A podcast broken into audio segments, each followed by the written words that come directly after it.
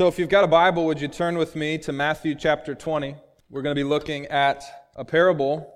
We're in a series on the parables, and it's kind of been an exciting time for me because these parables are crushing me as I hear the words of Jesus. The reason that we meet, the reason that we study the Word of God is because of what Jesus has done. And He has some stories that He tells, metaphorical stories that help us to understand what the kingdom of God is like.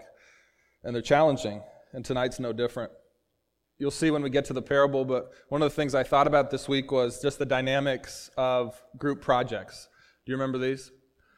I might do a show of hands here, but there's probably a group of us in this room that when we were in doing group projects, we were the ones that did all the work. And there's always a couple other people in the group. Yeah, I see you confessing, Toph. Yeah, that would just kind of like not do anything, right? And they'd show up like, oh, how can I help? Like on the last day. And it's like, it's already done. I mean, I don't want to just be sexist or anything like that, but it's usually probably the women in the room that did the work and the men who waited till the last minute, like, oh, I can't believe that's done already. Thank you.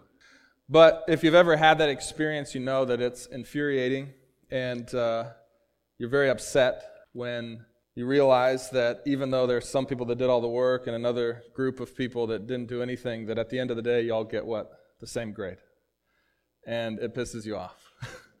and I get it. I think I've been on both sides of that. But it's infuriating. The other thing I thought about, I helped a friend move today. I was the only one that showed up to help. But if there had been more people, because this has happened to me before, has it happened to you, where you work all day long moving, and then there's the folks that show up at the very end of the day. And they're like, oh man, how can I help? What can I grab? You know, and there's just like a, there's like two or three jackets that they bring in, and they're like, oh man, can't believe it's done already. And you're like, yeah, I've been sweating all day. And you know what happens at the end of that?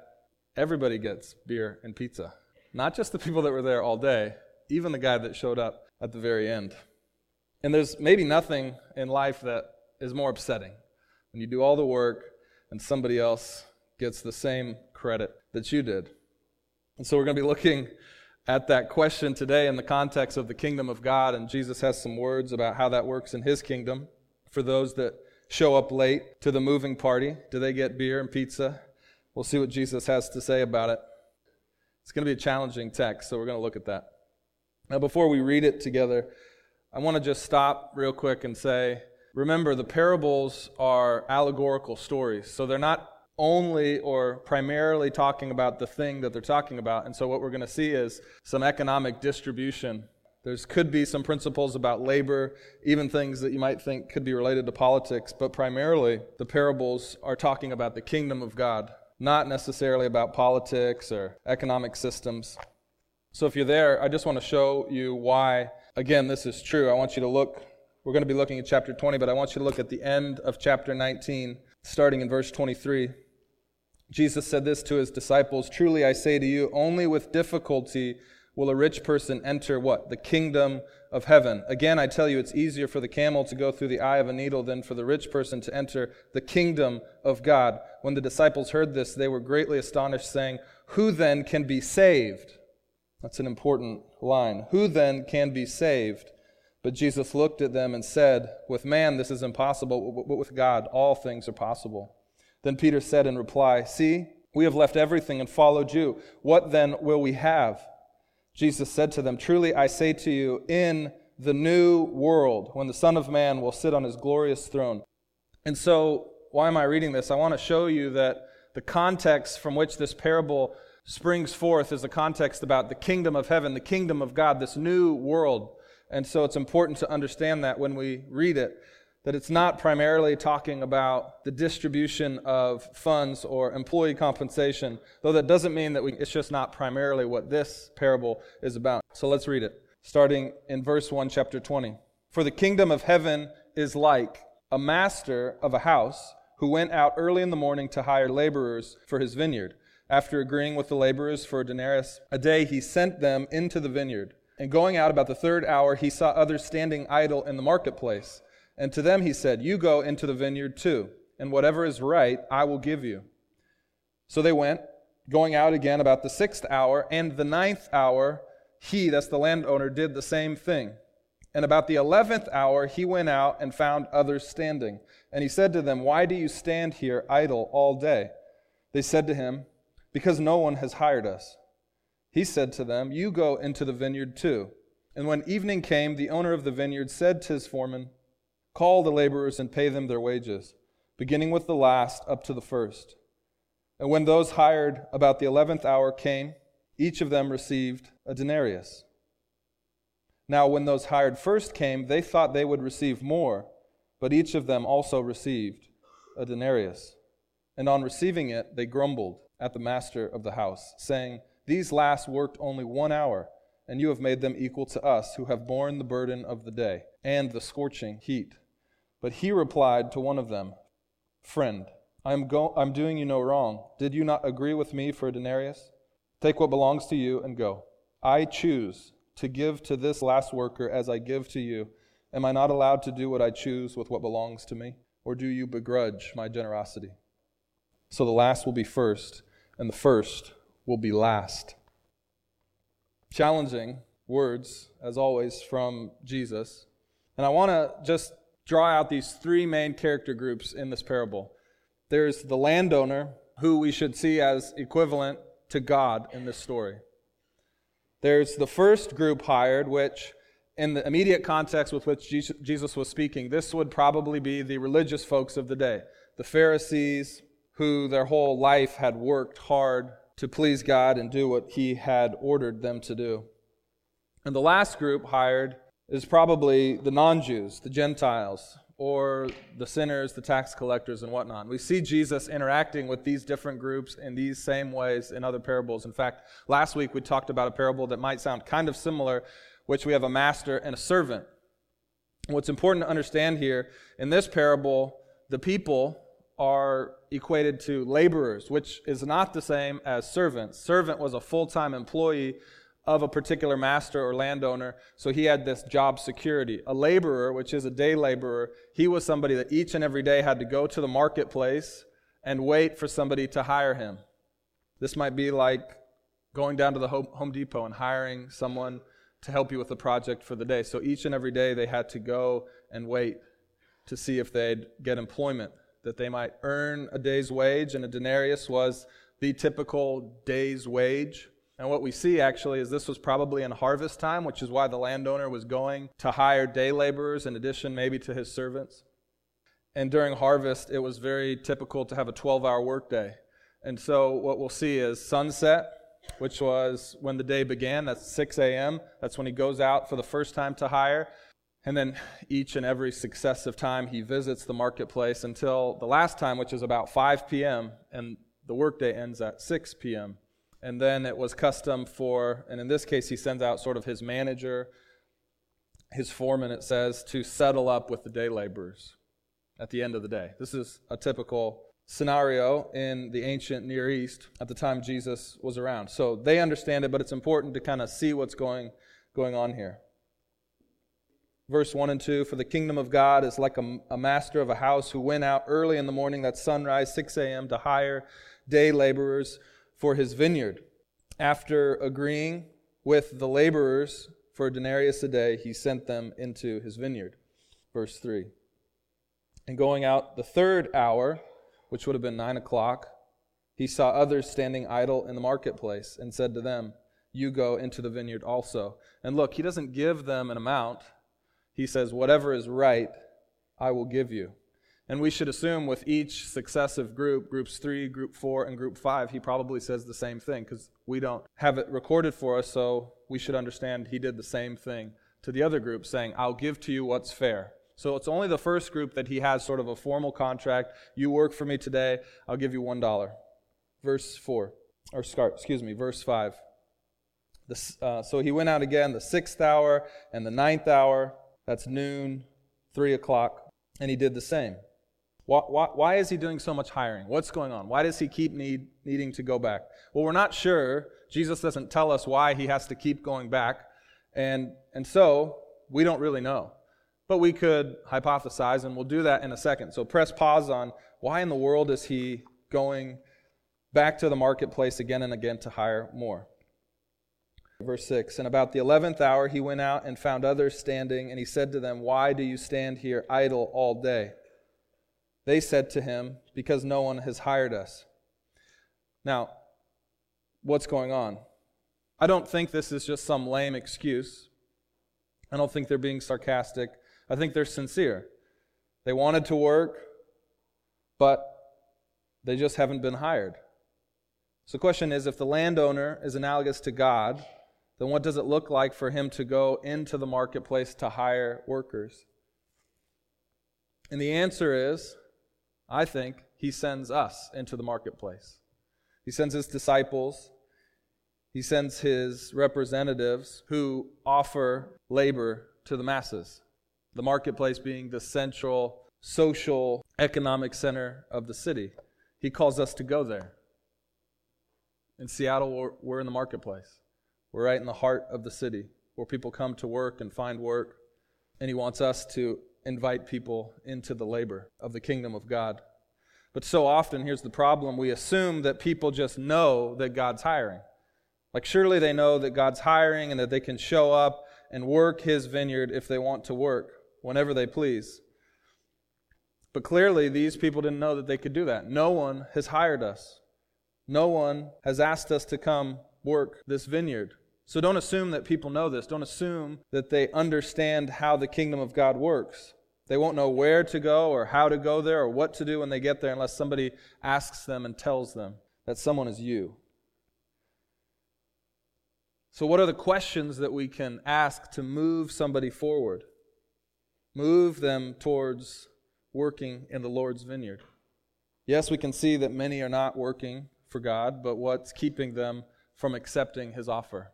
I think some people will say, well, I'm not really sure what it would look like to work for God. What do we do? We explain to them what that looks like.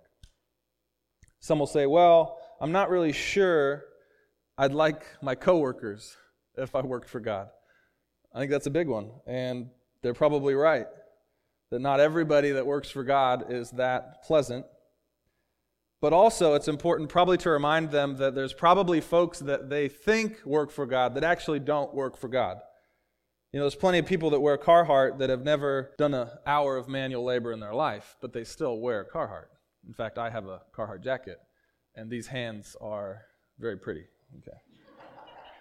So just because somebody, or you think somebody's a Christian, you need to tell this to people. They might not actually work there, so don't worry. Or they might say, Well, I don't know what to do once I'm hired. So if I go and I accept employment, what am I going to do? How am I going to know how to do the work of God in the vineyard? Well, here's the deal. You say, Don't worry. We've got, a, we've got some great new hire training. In fact, one of the ways that I've explained Alpha, and we're kind of into Alpha now, and we're going, it's, it's kind of 10 weeks of basic Christianity. This is what this is what Christianity is. That's like new hire training. So we're trying to do things as a church to help people who are interested in working for God get up to speed. New hire training. We've got great new hire training. We've got on the job training. Just come, work with us. You'll learn as you go. There's great job shadowing experiences here at God's vineyard. You'll figure it out. Don't be worried that you don't already know. We'll teach you. And then you should ask them, so what are you waiting for? That's like the primary question that so many people never get asked. Like, what's keeping you from accepting this job offer? You want to do something meaningful and purposeful with your life. What is keeping you? It's a great question to ask people. Most people haven't ever thought why. Maybe because they didn't know that they could work for God. And maybe because they thought there was something stipulated in that employment contract that wasn't actually there. So, what's keeping you from working for God?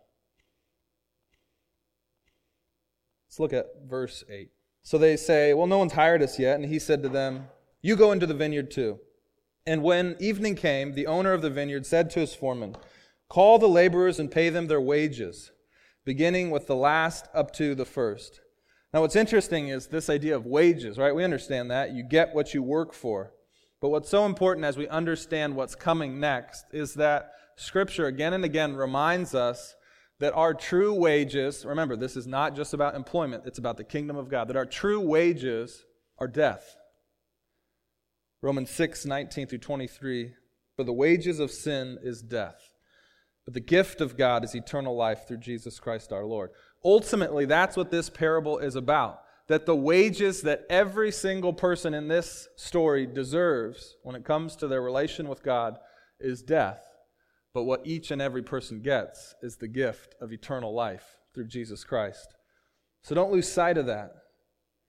And Jesus would have talked about this idea of the wages, the true wages that everyone deserves, but that none get who find themselves in Jesus Christ. So then he goes ahead and he's going to pay them. And he says, says, pay them from the last up to the first. Now, this could be a reversal of order, like, oh my gosh, I can't believe that the last group is getting paid first when they just got there. Or it could just be a, a, a necessary literary structure for the parable because the first group needs to see what he pays the last group. It's important that the first group sees what the last group gets paid by the landowner. And let's see what happens. And when those hired, verse 9, and when those hired about the 11th hour came, each of them received a denarius. Wow. Just for one hour. Whew. Verse 10. Now, when those hired first came, they saw this and they thought they would receive more, right? Because they're thinking, wow, this is a generous landowner. He gave them a day's wage for only an hour of work. Imagine what he's going to give us. We work the whole day, all 12 hours. Imagine what we'll get paid. But each one of them also received a denarius. What? Verse 11. And on receiving it, they grumbled at the master. Now imagine that. You're a day laborer. You're at the very lowest socioeconomic class, and you're grumbling at the landowner, the master, who would have been at the top. So this is no small thing that they're grumbling at the master of the house, saying, These last worked only one hour, and you made them equal to us, who have borne the burden of the day and the scorching heat. Here's what they're saying. Not only did we work 12 times longer than them, but we worked in the middle of the day when it was the hottest, and they came in the evening when it was cool all of this, and yet they get the same as us? Verse 13. But he replied to them, Friend. See what he did here? Friend. they grumble at their master, and he calls them a friend. I'm doing you no wrong. Did you not agree with me for denarius? Take what belongs to you and go. He's saying, I haven't cheated you out of anything. I've fulfilled what I promised you that I would fulfill. Nothing is unfair with what I've done with you. He says, I choose to give this last worker as I give to you. Am I not allowed to do what I choose with what belongs to me? He says, Or do you begrudge my generosity? The word begrudge here is actually more literally translated evil eye. He's saying, Do you give me the evil eye? So they're scowling at him, giving him the evil eye. And the word for generosity is literally goodness. Do you give my goodness the evil eye? I do what I want with what is mine. You do what you want with what is yours. And I choose to give the last the same as the first. And so Jesus gives a summary of the whole parable, saying, So the last will be first, and the first will be last. And I don't think what he's saying here is just make sure you're not the first because you're, you're out. You're going to be last. What he's saying is no, everyone is treated the same. Apples and oranges, oranges and apples, they're all the same. In the kingdom of God, everyone is treated the same. The first will be last, the last will be first. There's no distinction in the kingdom of God, even if you work much harder than someone else. So, this is the parable. And it's challenging. And I, and I, I don't know if you feel the angst of it, but I, I feel the angst of this truth. Like, is this really how the kingdom of God works? And I felt it time and time again in my life. Lots of times I don't talk about the feelings that I'm having because I know that I'm not supposed to feel this way, but it's hard to work so much harder and then other people slide in at the end of the day and God gives them the exact same salvation that He's given to me. So I want to talk about three kind of main key points that we need to draw out of this parable. And they all center around this first point, which is this that salvation belongs to who? not to us. It belongs to the Lord. He says, verse 14, I choose to do what I want. It's my generosity, it's what belongs to me. Salvation belongs to the Lord, and He gives it to us, and it becomes ours, but it's not ours to start with. It's His, and He can do whatever He wants. This is really where the disease of entitlement can kind of quickly creep in in a spiritual sense. We can't let it do that. It's so easy to forget that God was the one who found us. Even if it was at the beginning of the day, He found us, and we were in need, and He gave us what we were looking for. And we forget that, right? I mean, it gets to the end of the day and we forget where we once were. And we feel like we're entitled to something. We're entitled to get something that is ours because of the work that we've done in comparison to others. But it never was ours to take or ours to own, it was always God's. He's the one who gave it. So, your employment opportunity in God's vineyard is God's generosity to you. He did not have he didn't have to pick anybody up. He didn't have to go to the marketplace at all. He could do whatever he wanted, and he chose to give you work, and he chose to pay you for that work, to give you a reward. That is your salvation. So this might draw up in you this idea of you know, last minute conversions. Sometimes they're called deathbed conversions, where people their whole life have not followed God or done what He says is good or right, and at the last minute, they say, I accept Jesus Christ. And the question is, is that possible? Does that happen? Is that real? And the answer is yes. Now, sure, there's times probably when it's not authentic or sincere, but we know that it happens, and the prime example in Scripture is the thief on the cross. So Jesus is being crucified, and there's a man to his left and a man to his right, both robbers and thieves. Luke 23 says this One of the criminals who was hanged railed at Jesus, saying, Are you not the Christ? Save yourself and us. But the other criminal rebuked him, saying, Do you not fear God, since you are under the same sentence of condemnation? He understands his predicament, that he's in complete need. For we are receiving the due reward of our deeds, says the criminal. But this man has done nothing wrong, pointing to Jesus. And he said, Jesus, remember me when you come into your kingdom. And Jesus said to him, Truly, I say to you, today you will be with me in paradise. And they both die that day. Thief has no time to work in the vineyard. He's hired at the very last minute, just minutes, maybe hours before Jesus dies. And Jesus says, You'll see me in paradise. So we know that it can happen. We know that you don't work for your salvation, that it's a gift from God. So, if you've ever been upset when you've heard of someone coming to Christ at the last minute or at the last stages of their life in the 11th hour, you need to remember the thief on the cross, and you need to remember that you too are a thief. You say, I'm not that bad. I'm not a thief. I didn't do anything in my life that deserved crucifixion. But you are. A.W. Pink explains it this way. He says, Suppose that a firm in the East appointed an agent to represent them in the West, and that every month they forwarded to him his salary.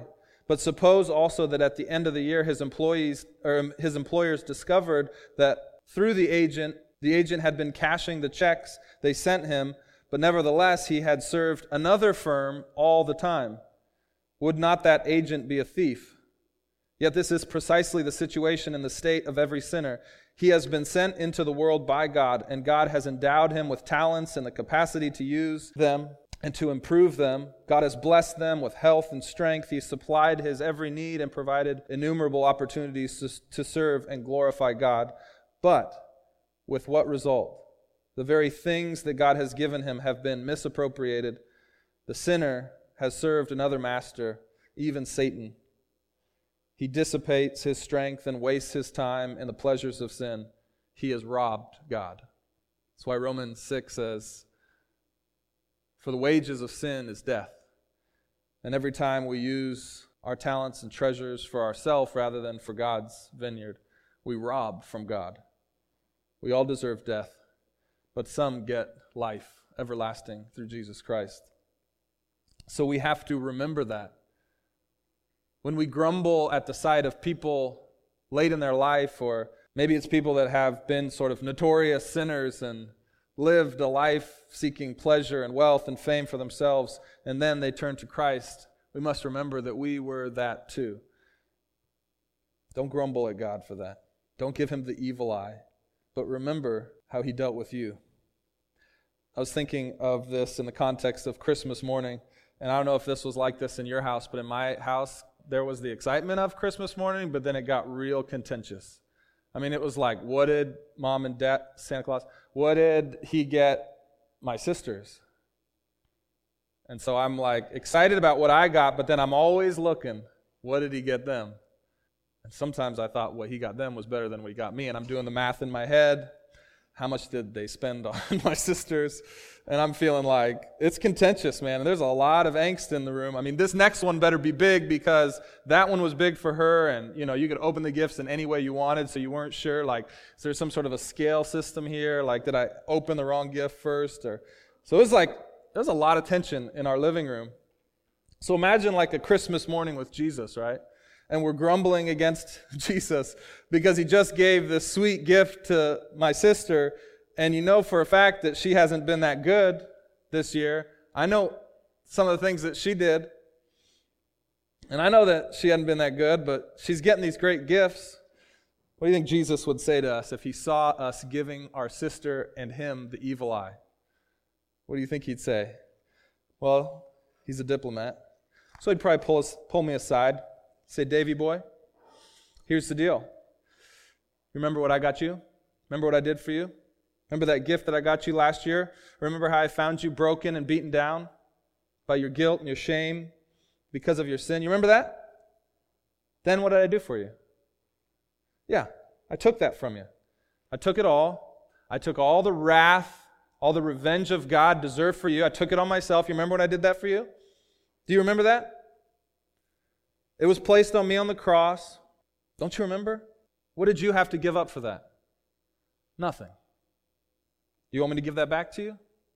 Want me to take that gift away from you? You telling me that was a bad deal for you? No, no, no, no, no, I'd say. I don't want to give it back. Don't, don't give it back to me. I don't want that back. It was a good deal. Of course, it was a great deal. Okay, Jesus says. Then why are your panties all knotted up? Get back in there. Be happy for your sister that she got a great gift from me. Get back in there. No buts. No buts. Just get back in there, champ. Be authentically happy for your sister. You see how ridiculous it is? That we get upset that God's giving great gifts to other people and we're giving him the evil eye. Doesn't matter if the gift you got the gift of salvation, you got it at 10 years old, or 20 years old, or 30 years old, or 80 years old. No matter when you got it, it's the greatest gift ever. It doesn't go away just because He's giving it to others. And the reason it flares up in us, the reason that these feelings come, because they will come, is because we've got, like we talked about last week, this sinful nature that's triggered in us when we see grace go out. When we see God's generosity, there's something that bubbles up. It doesn't go away when we become followers of Jesus. It's still lying dormant. And when we see it happening, all that laziness, all that self centeredness can surface because we start comparing gifts. When that happens, remember that salvation belongs to the Lord. This parable is ultimately about God's generosity, but yet we can't even help when we read it to think about the stinginess of God towards the group. Four groups got something that they did not earn, and only one group got exactly what was promised to them at the beginning of the day. You see that? But yet, it's so hard to even think about these other groups. We only see the unfairness of the one, even when we read it now. This is ultimately about God's generosity, that He gives so much more than we've earned. One dollar for 12 hours, one dollar for nine hours, $1 for six hours, and $1 for an hour. Oh, the generosity of God, the equality of God, the kingdom of God is a place I'd want to be. Um, I could just go on and on. I mean, I'll just share this one thing real quickly. Like, God gave me a lot of skills that helped me on a basketball court. I, had, I think I had above average dexterity, hand eye coordination. I'm relatively tall compared to the rest of the world. But you know what? The only thing I could ever focus on was how I couldn't jump. And I'm pissed at God still about this all the time. Why can't I jump? If I could have jumped, I wouldn't be here, man. You'd see me playing tonight. Game four, me and Steph. Curry, that is. Okay. But I couldn't jump. And that's the one thing I always focus on, not on all the other things He's given to me. I see this with people with curly hair. They always want to be straight haired people. And people with straight hair always want to be curly haired people. It's amazing. We'll spend tons of money. We can't just appreciate. I mean, I don't know if you can tell, it's difficult for me to tan. But lots of times, people that have a nice natural tan are always trying to stay out of the sun so they don't get too tan. I'm like, I would take some of that tan from you and place it on me because it's either pasty white or bright red. There's no in between for me. I mean, sometimes I'll get like a 24 hour tan that then peels off, but it's not lasting. If you, can, if you have a nice tan, just thank the Lord. So we've got this bent, and we convince ourselves that God's sort of keeping something or selling us short instead of focusing on everything that He's given to us. Stop, take a breath, zoom out, and see the full picture. And remember, wow, I had no job this morning, and He's hired me, and He's paid me everything that was due. So thankfulness, that is the proper response to the salvation of the Lord. Thankfulness. So others might see this and realize, oh, wow, this is how the kingdom of God works. I can wait till the 11th hour and then he'll hire me and pay me everything he paid the guy that started at 6 a.m. I'm going to work this system. I'm going to work this system. Tomorrow, I'm going to wait it out at the marketplace until the 11th hour, and then I'll get hired on by this landlord and he'll pay me the full day's wage. So why don't we do that? Why don't we wait till the last days of our life, live for ourselves, enjoy the pleasures of the world, and then at the very end, become a follower of Christ? We're in, life's good. Why don't we do that? Seems like a pretty slick plan. Well, I'm going to tell you why that's a terrible idea. It's a terrible idea to be divine procrastinators, to wait till the 11th hour. You ever wonder where that term came from? the 11th hour. Why that's a terrible idea. The first, or the overarching principle of, of why that's a terrible idea is that God's timing is not our timing, and we have no idea what His timing is. And so our response should be to say yes to God's job offer whenever it comes, to start our work right away, and to work until God tells us the workday is over and it's time to rest. And here's why that should be our response because we have no idea if we'll even make it to the 11th hour if the hours of the day are our life, we might think that we'll make it to 80 or 90. We have no idea. God never promised us that. What makes you so sure that the 11th hour will come for you? I learned that the hard way when my perfectly healthy, thriving sister died at 26. I said, What am I doing waiting till the later portions of my life to start working for God? He never promised me my 30s or my 40s or my 50s. The second reason is that we don't know when the Lord is going to end the workday. He may come back. He may say, My time of waiting is over. No more resumes. It's time to move on to the next stage of my plan, which is the stage of judgment. We don't know that God won't return before the 11th hour. And so if we wait and we wait and we wait, just sort of playing the game, thinking that eventually God uh, will come back to the marketplace in that final time, then we'll accept it. We've totally missed the point. And in fact, what we've probably done is we've just gotten really good at hardening our hearts to the gospel every time that we hear it, hardening our hearts to the offer of God for employment.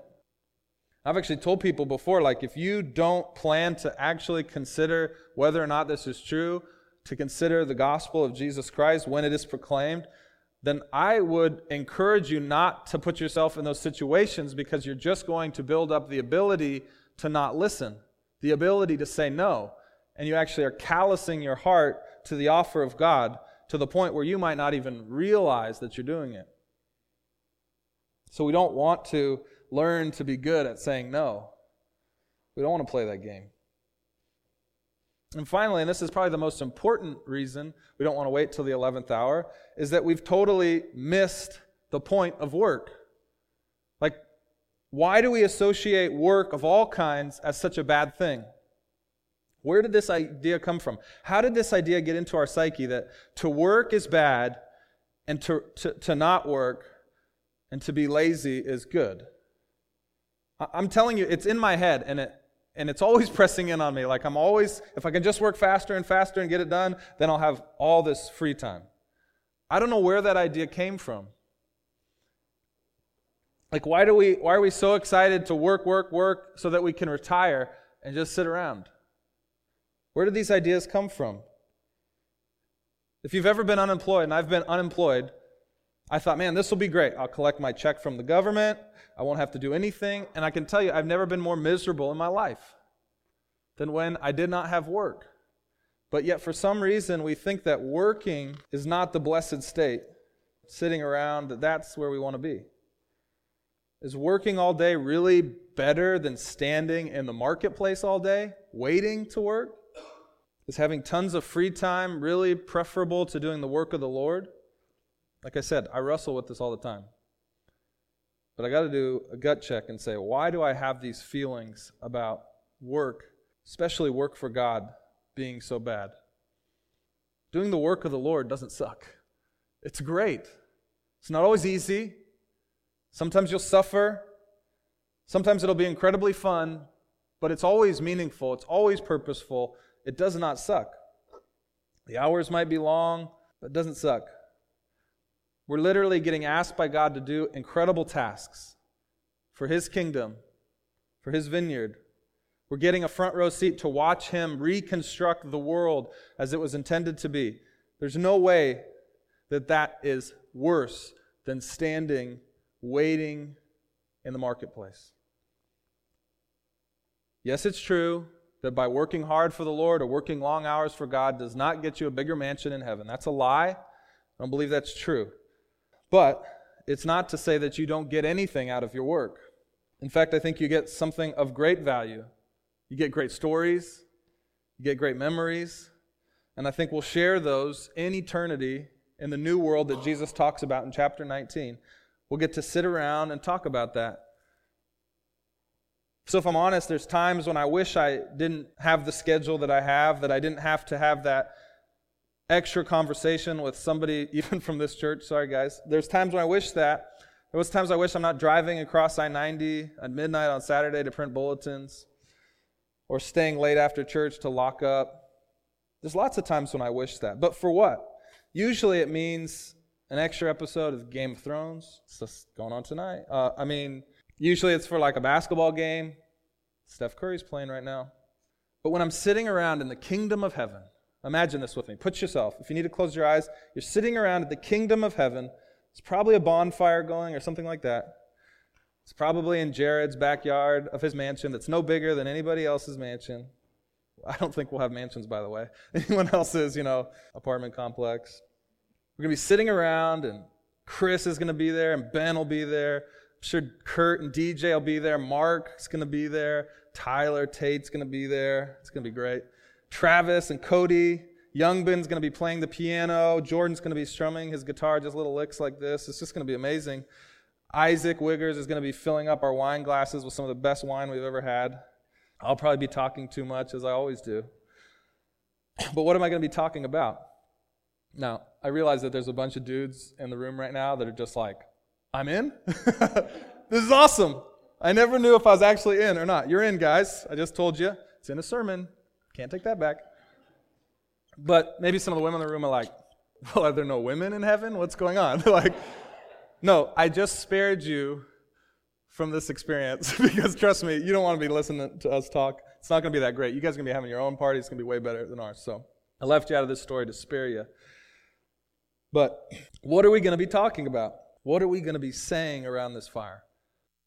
I'll tell you this. At this particular party, I cannot imagine going around talking about the, the 18 points that Steph Curry scored in the fourth quarter of game four of the first round of the playoffs in 2016. Could you believe that? I'm not going to be talking about that. I'm not going to be talking about that at all because I'm going to be talking about remember when we went down to the Union Gospel Mission and we and we met that guy Freddie and we told him that God loved him and we started a relationship with him. Do you remember that? And now Freddie is at the party with us. I'm not going to be sitting there saying, "Man, do you remember season 5 premiere of the Game of Thrones? That was crazy." I want to go watch that again because that was something else. No.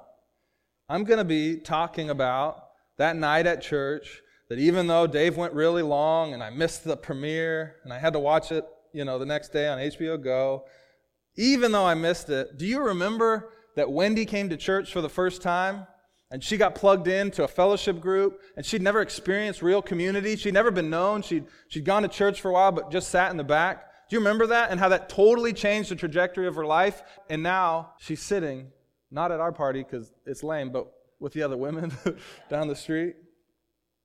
That's what we're going to be talking about. Working for the Lord doesn't suck. It's going to be amazing.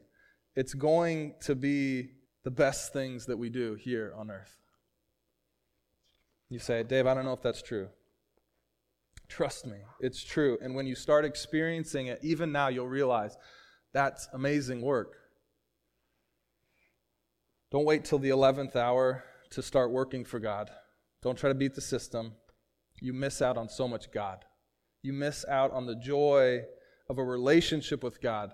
Salvation is not just a ticket to heaven, it's an invitation into relationship with the creator and maker of the world. Don't lose out on the joy of working for God. Just say yes when He wants to hire you. The third movement that I see happening in this story is the movement of those still at the marketplace that have yet to be hired. And like I said, we don't know why the landowner keeps coming back and keeps hiring more people. Is he miscalculating how much work's to be done? Is he miscalculating how many workers? Or maybe each time he comes, he hires everybody that's at the market and then more people come after he's come. We don't know. Maybe somebody was sleeping in. Maybe somebody was focusing on their own projects. That's what some people think that some people would work in the morning for their own sort of small plot of land, and then once they finished their work, they'd come to the marketplace and try to make some extra money. Maybe that's what's going on. Maybe people are at the marketplace, but they, when the landowner comes, they want nothing to do with him. We don't know exactly. We can see all of these things happening. But Jesus doesn't really care to answer the question because he simply says that until the hour is late, the landowner keeps coming back and freely hiring all who want to work for him. And I was thinking about, I was talking with uh, our nanny, Lex, and Lex gives me some of my best sermon illustrations. And she's going down to the desert, to Palm Desert, to the Stagecoach Music Festival. Um, yeah, we should all be jealous of her. And she's going, she's staying in this big house with all these gals, all of her friends. And we were talking about, you know, how do you start big, meaningful conversation with a group like that, a mixed group. And this can be hard. But it reminded me of sort of a real example of how this might look. This idea of the marketplace might look in our real life. Because we don't have marketplaces where we go and we hire people. But we've got big, we've got houses with tables kind of in the center of the house. And what would it look like if, even if it was just one person, and you're at the table and you started a conversation, and the conversation moves into some meaningful things like what's the purpose of life and why are we here and why are we toiling and struggling and what is it all for? And Lex, being a Christian, gets to share about her working for the Lord and what it's like to be doing the work of the Lord and the purpose and the meaning that she gets from that. And here's the deal not everybody's going to be around the table. There might be one or two people at the table, and there might be one person at the table that's locked in and really is understanding what's going on and wants to know more. What is it like from your perspective. Maybe, maybe she ends up at the end of it wanting to come and do the work that Lex talks about. But maybe there's somebody else that's sitting at the table, the marketplace, and is listening, but is really uninterested. Or maybe there's somebody at the table that's not even really listening. They're sitting there, but they're not listening. But there's probably some other people in the house as well. Maybe somebody sees what's happening over there at the table, the marketplace, and realizes that's a deep, important conversation about life and purposefully chooses to stay away until that conversation ends.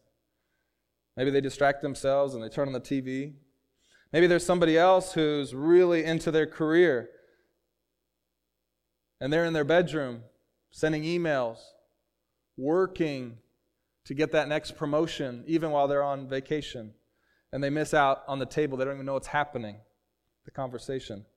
Maybe there's somebody that's walking around in the front yard and they're on the phone with their boyfriend or their girlfriend and they're just consumed with this trivial argument and they're arguing and they're walking around. They've got no idea that this conversation is happening. Somebody else is probably sitting by the pool working on their tan.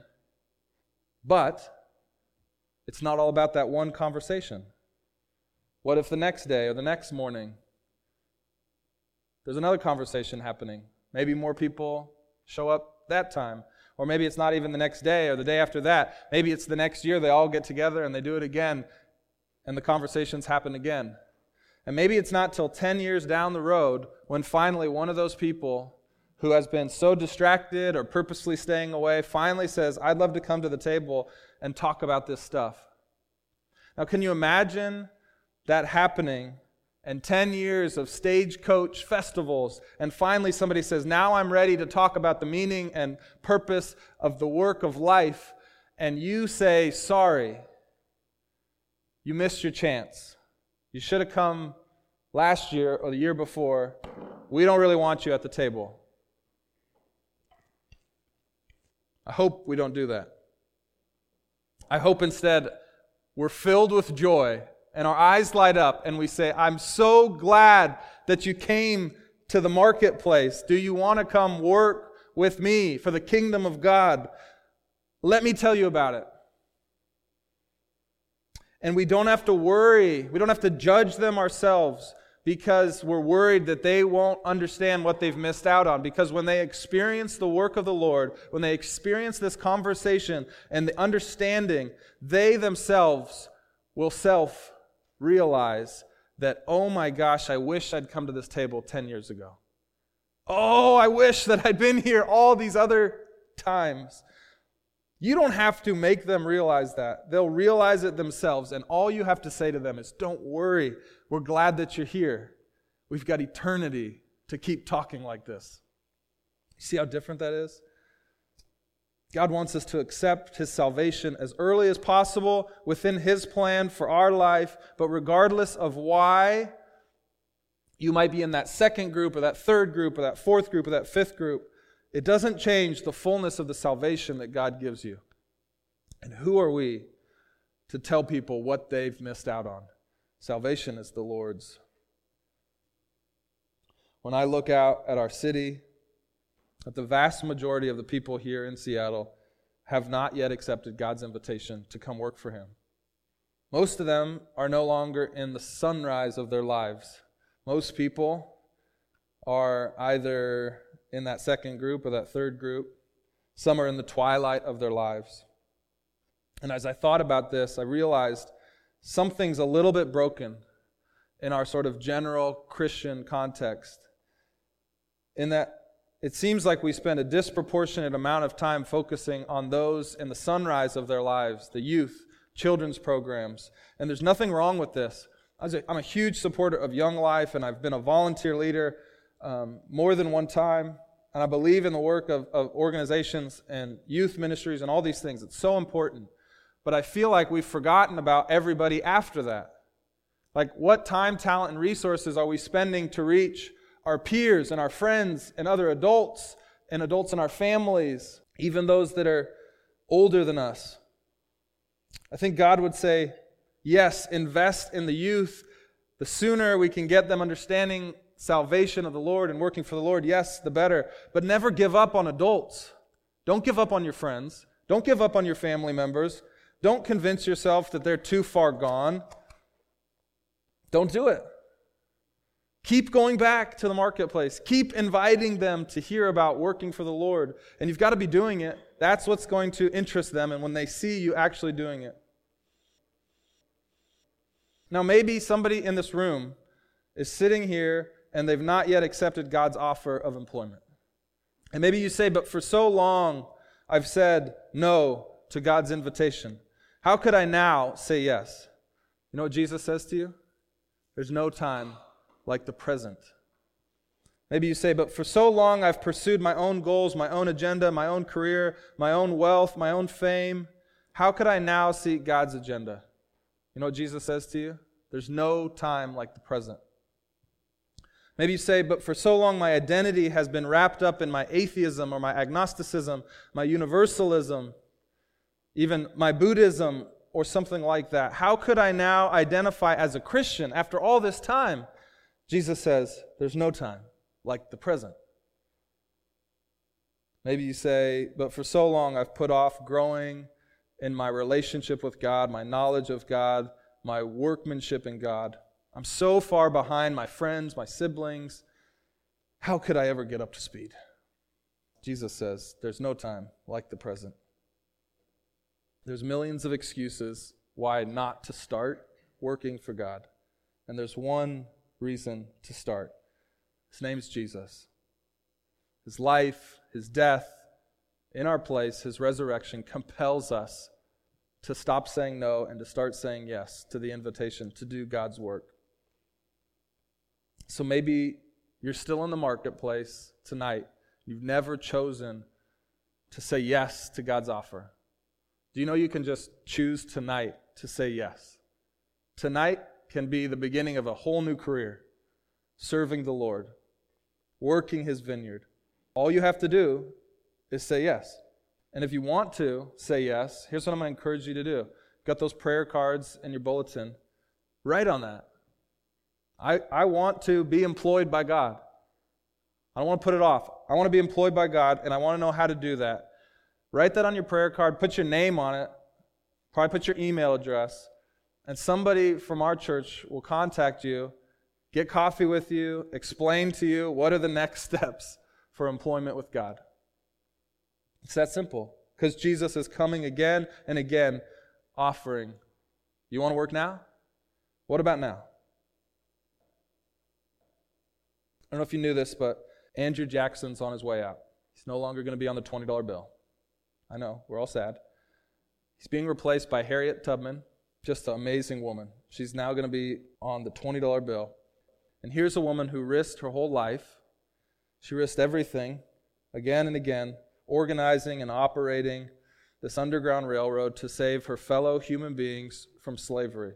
She's risking, she's sacrificing, she endured much sweat as she leveraged her freedom for the freedom of others. Can you imagine what a different world it would be like if Harriet Tubman decided that once she found her salvation, she said, I'm good. Thank you, God. I'm good.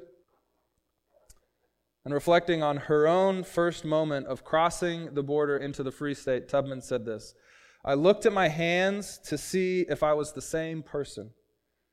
Now that I was free, there was so much glory over everything. The sun came up like gold through the trees and over the fields. I felt like I was in heaven. But to this solemn resolution I came I was free, and they should be free also. I would make a home for them in the north, and the Lord helping me, I would bring them all there. Be thankful for your salvation that you received, the freedom that you've received in Christ, the employment that you've received through Christ. Especially if you're one in the first group. If God saved you early in your life, be ever grateful if you were a part of that first group. But like Harriet Tubman, it's not enough to just enjoy being a part of that first group. You must remember that it's not your salvation, but the Lord's, and you should take his offer into the marketplace Enjoy it and tell others to enjoy it because it belongs to Him. And many will come in different ways at different times, but have joy and celebrate anytime it happens. Let's pray. Father, we thank you that you save us. We thank you that you give us a second and a third chance to take up your offer of employment in your kingdom. That you don't just come once and say, take it or leave it, but that you keep coming back time and time again. For those of us who have accepted your offer and are now working for your kingdom, help us to remember the great joy it is to work for you. Help us to remember the great deal that we got, even if we were young men and women when we first accepted it, that it's the best deal ever. And help us anytime someone comes and gets that same deal, whether or not they work as hard or as long as us, that no matter when they accept the offer, that we would rejoice and celebrate and welcome them in and get to work for your name and your glory.